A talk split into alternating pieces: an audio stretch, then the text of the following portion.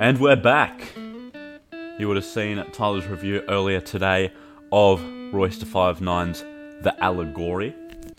What does that mean as well, allegory? I actually forgot to ask you. I'll look it up. I do know it's a word. It is But- a story, poem, or picture that can be interpreted to reveal a hidden meaning, typically a moral or political one. There you go. There you go, Very, yeah. very fitting. So moving on to mine, I did, yeah, Martyr's Prayer by El Camino and 38 Spesh. Um, for those of you who don't know, I didn't know, El Camino is within the group of like Westside Gunn, Benny the Butcher, um, all those kind of guys. And then 38 Spesh is a producer. Um, it was a super short project, only like 15 tracks long, um, with, 15, that sounds like a lot. Oh sorry, 15 minutes long. Oh, 15 minutes. and only three tracks were over two minutes. I I think it was like a total of nine tracks.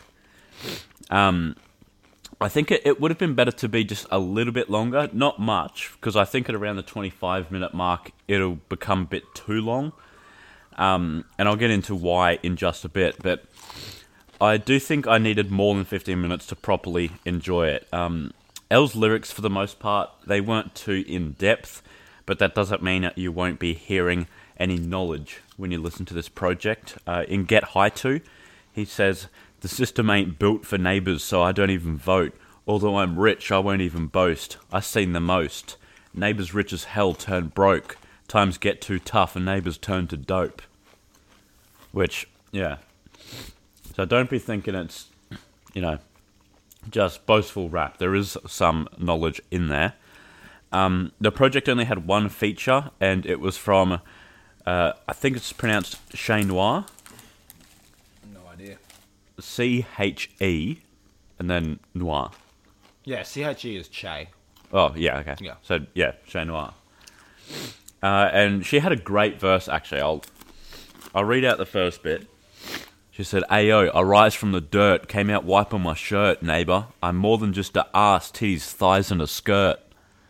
Mate, sounds a little bit like my Kamaya album. So that's how she starts it out. So she automatically says, like, I'm not just a chick rapper, I'm a rapper. yeah. Yeah, which I yeah, I really like that. Um, then a little little bit later, she just goes loose. Uh, I'm trying to eat, but everyone want to bite of my sandwich. We're from the same block, same plot. We're just trying to chase knots, and we hate cops and spray ops. Trying to dodge the raindrops. I'm waiting on one of you rap neighbours to name drop. Cause bitch, I'm pulling up two strap with like a tank top. My life and my rhymes, y'all put lies in y'all rhymes. I could tell from when I look at the eyes of these guys. All this talk about the money and the rides that y'all drive, but go broke from an oil change trying to drive without drive, neighbor. And then at the, like on the flip side of that coin, at the start of her verse, she does say, I treat my lyrics like a paintbrush. My life is the canvas. It just reminds me of that bloody scene in, um, what's that movie called? End of what is it called? Fuck. The world's this is end. the end. Oh, this is when the he's end. like, "Oh, your dad's dick, the paintbrush. your mom's pussy, the canvas." oh yeah, yeah. That's But, like- it reminds me of. My lyric is the paintbrush, or my lyrics are the paintbrush. My life is the canvas. yeah, Does she mean it the other way around? Like my, oh, what did I say? Um, like I treat my lyrics like a canvas.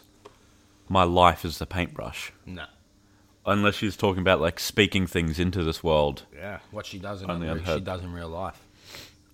Oh, I suppose so. Actually, yeah, I didn't think about it that way. There you go. Yeah, okay, I'll, I'll accept that. That's that's not a great line, but it's not as bad as I thought it was. Um, but yeah, it was a very chill album. Thirty Eight did very well setting the atmosphere and keeping it up throughout the album. For the most part, the beats were very simple. Like um, a couple were just like five second long loops, just repeating throughout.